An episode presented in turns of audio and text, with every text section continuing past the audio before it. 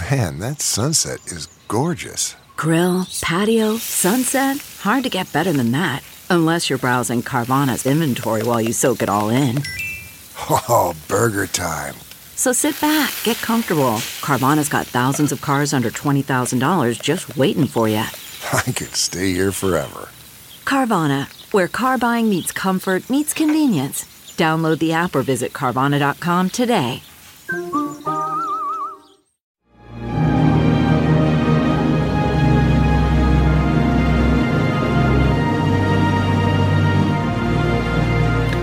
Hello there, everyone. Judge Andrew Napolitano here on Judging Freedom, my new podcast where I get to say what I think, think what I want, and interview some very fascinating people, usually people I agree with, and today is no exception to that. What a story we have for you.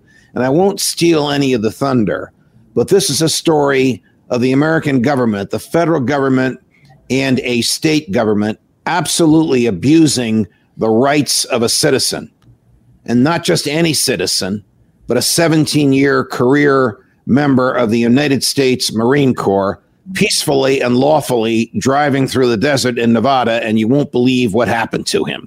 Stephen Lara, Stephen, welcome here. Ben Field, who is your lawyer from the Institute for Justice, welcome here. Stephen, in about a minute or two, tell us what happened to you when you were driving on that highway in Nevada. Yes, well, first and foremost, thank you for having me on your show. You know, I uh, was heading up to Reno, Nevada to spend uh, the you know, weekend with my daughters from Lubbock, Texas. And unfortunately, I was pulled over uh, while traveling through. And um, unbeknown to me, I, you know, I was pulled over. I had no idea what, what I was uh, being cited for. I thought maybe there might have been a discrepancy with the rental car that I was in. It was necessary to get a rental car. Unfortunately, I was having some car trouble and, uh, it was a last minute decision. And uh, when being pulled over, um, I was asked to get out of the vehicle. Uh, I was asked a series of questions, and it just became very, very bizarre from that point on. Um, you know, I wanted to be totally compliant, um, you know, just to make sure that I could answer the officer's questions and be on my way to see my children. Didn't think anything of it. And one thing led to another, and um, you know, I was asked a series of questions, and um, the, the questions that he asked you, did they have? They weren't about your your driving; they were about you and what you might have in the car, right? Yes, sir. As a matter of fact, he applauded my driving, which I thought was quite odd. Yeah. Uh, asked, what what did you have in the car that piqued his interest and eventually led to the lawsuit that Ben uh, filed for you? Yes, I had uh, my life savings, uh, eighty-seven thousand dollars, and receipts to accompany those monies. Um, so you had eighty-seven thousand in cash, and you had proof that it was yours, and because you wanted to work with law enforcement, as military and ex-military often do, you told them about this cash, and then what happened? I did, and um, you know, I, I, told them that you know I had these receipts to to accompany uh, my monies, and uh, asked them to make some phone calls to the bank.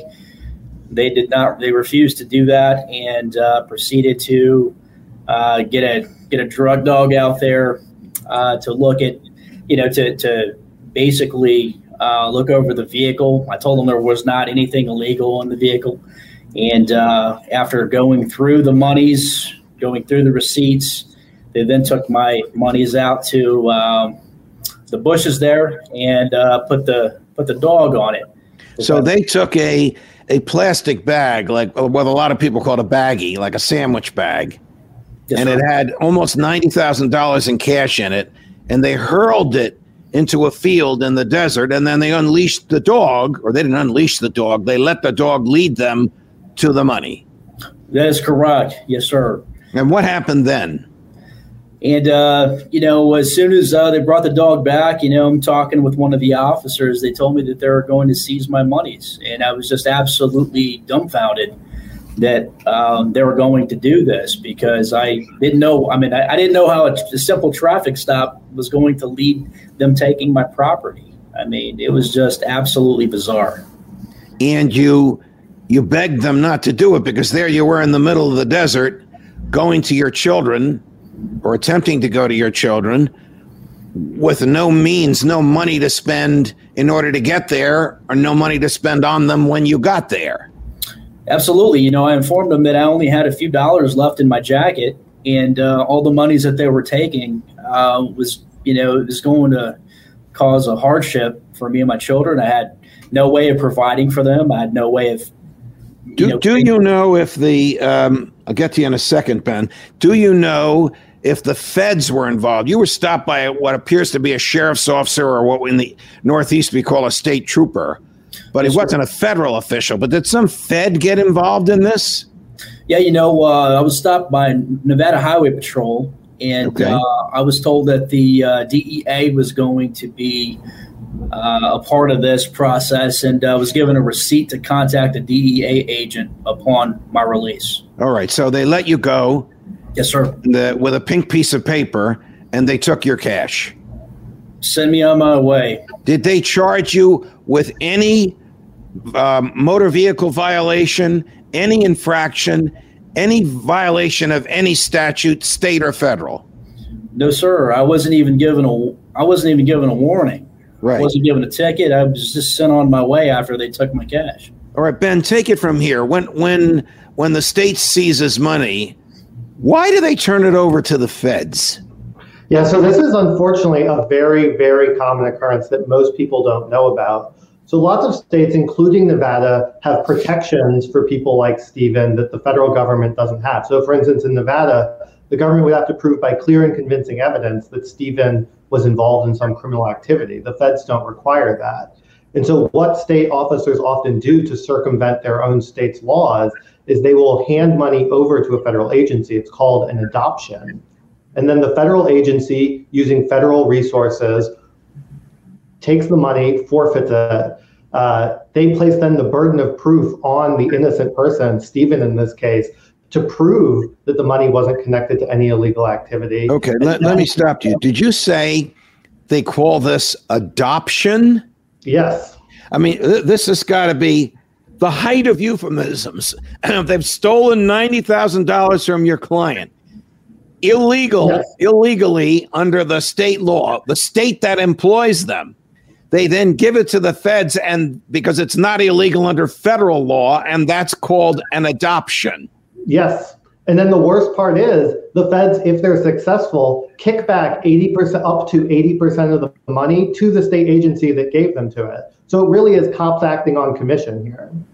So, so the state has an interest in seizing money and circumventing its state's laws. I, I live in and am coming to you from New Jersey, where we have a similar law to Nevada. It would be absolutely unlawful for a local county or or state uh, uh, policeman to seize that money. They'd have to charge you with a crime first and then prove by clear and convincing evidence that you committed the crime and used the cash as part of it, as the proceeds of the crime. So they do this in order, A, to evade their own law, B, to enrich their own police department.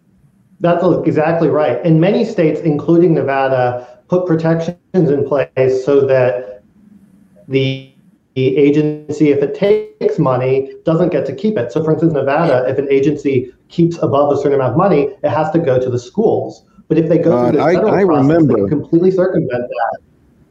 I went to law school long before you did, but I remember an old Ohio case before the Warren Supreme Court in which the cash from traffic tickets was going to the court, not to the judge personally, but to the court's budget.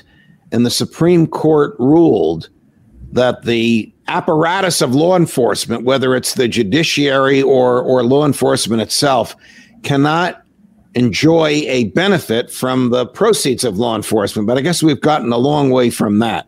How how did this end, Stephen? Did you ever get the money back? We know we know that Ben sued in federal court. I guess you sued the DEA and the state in federal court. Ben, correct me.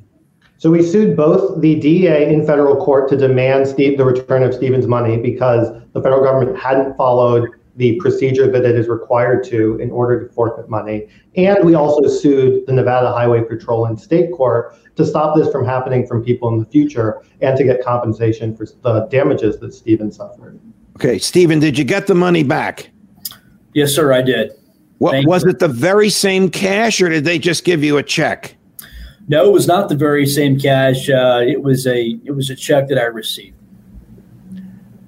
And you wouldn't have gotten that money back had you not run into somebody like Ben who works for the Institute for Justice who defends little guys when the government tramples their civil liberties. It- that's absolutely right. You know, this whole this this was God sent that I was even uh, you know afforded the opportunity to be represented by the Institute for Justice because people like myself do not understand that there are timely requirements and very specific things that they have to file. Because all you're given is a number to the to a DEA agent. They don't. By, by the way, did you ever call that number? I did, and and, when And I did you talk to the same DEA agent to whom the uh, the troopers spoke with on the side of the road? Oh, you mean Shane? They referred to him as Shane first. Yes. yes, yes, I talked to uh, to Shane Murray. And, and what conceivable justification did he give you for telling those troopers to seize the money and bring it to him? he never explained to me how or why it was done, but he was just questioning me and making me feel like a criminal. I, you know, I, all those questions were just making me feel like I had done something wrong, and it was more or less just get information out of me, just to. I, it was just absolutely absurd the questions that he was asking me, and I was Ben, Ben, wh- why is using a dog sniffing money for the aroma or odor of cocaine and nothing more an insufficient basis either to seize the money or to commence a prosecution or even to charge anybody? Two principal reasons, Judge. The, the first is just that we know from the video that it was entirely pretextual. The officers had already told each other that they were planning to seize the money and they were just trying to come up with a reason. So it wasn't the real reason that they seized it. But second, almost all United States currency has trace amounts of drugs. And so a dog is almost always going to alert on currency. And we know that there wasn't any real reason for the seizure here because the day after we filed the lawsuit and the Washington Post called the government to ask for comment, they acknowledged that they didn't have any basis to keep the money and they said that they were going to be returning it. How long did it take between the seizure and the return, Ben? So Stephen's money was seized in February. It wasn't until we filed a lawsuit at the end of August that the government even said anything to Stephen after the fact. Wow. Uh, tell us about the state lawsuit, the one that's still the federal lawsuit's been dismissed, I assume, because you got the money. That's correct. So tell us about the state lawsuit. He's entitled to compensation just for what they did to him, and the state needs to be taught a lesson that it has to follow its own laws. It can't use a federal loophole. Absolutely. So the state lawsuit is ongoing. Um, as you know, these case, you know, litigation like this takes a long time. So we're still uh, waiting for uh, the state to respond to the lawsuit. Um, but yes, as you said, Stephen is entitled to compensation. He had to figure out, you know, how to get to California and back without money. He deserves to be compensated for uh, that trouble he suffered. And most importantly, Stephen is looking out for everybody else who's in a similar situation and wants the Nevada courts to say that the Nevada Highway Patrol and other state officials cannot do this to anybody else. And that Stephen, how did your day end? Did you make it to your daughters? Thankfully, I did, and um, you know, I had to make the most of that weekend. It was uh, they definitely made up for what had happened to me. I was very thankful to see them. It was tough. Ben, you and you and I and the good folks that you work with are of the view that all of these seizures are unconstitutional, that the Fifth Amendment and the Fourteenth Amendment protect property and require due process, a trial at which the government proves either fault or guilt before it can seize anything. But yet this stuff keeps going on, doesn't it? Absolutely. It's a, it's a terrible travesty. And one of the things that most people don't understand that is truly the worst is that most seizures are for just a few hundred dollars. So you, you can't even, with that, it's not even worth it to fight. And so you just have the government raking up billions of dollars a year, taking people's money without ever giving them any process. Ben, if you could say anything uh, to those who have had money seized, or if you could say anything to the troopers who seized it from you, what would you say? Stephen. You know, I would say that um, this is ruining lives. Um, you know, I, I'm very fortunate to have the, the Institute for Justice help me throughout this process, but there's many people out there before me that have not been so fortunate. And I can only hope and pray that this stops happening to people from this point forward because this is absolutely ruining lives and it just, this is a travesty. And they knew when they did this to you, you were a career Marine.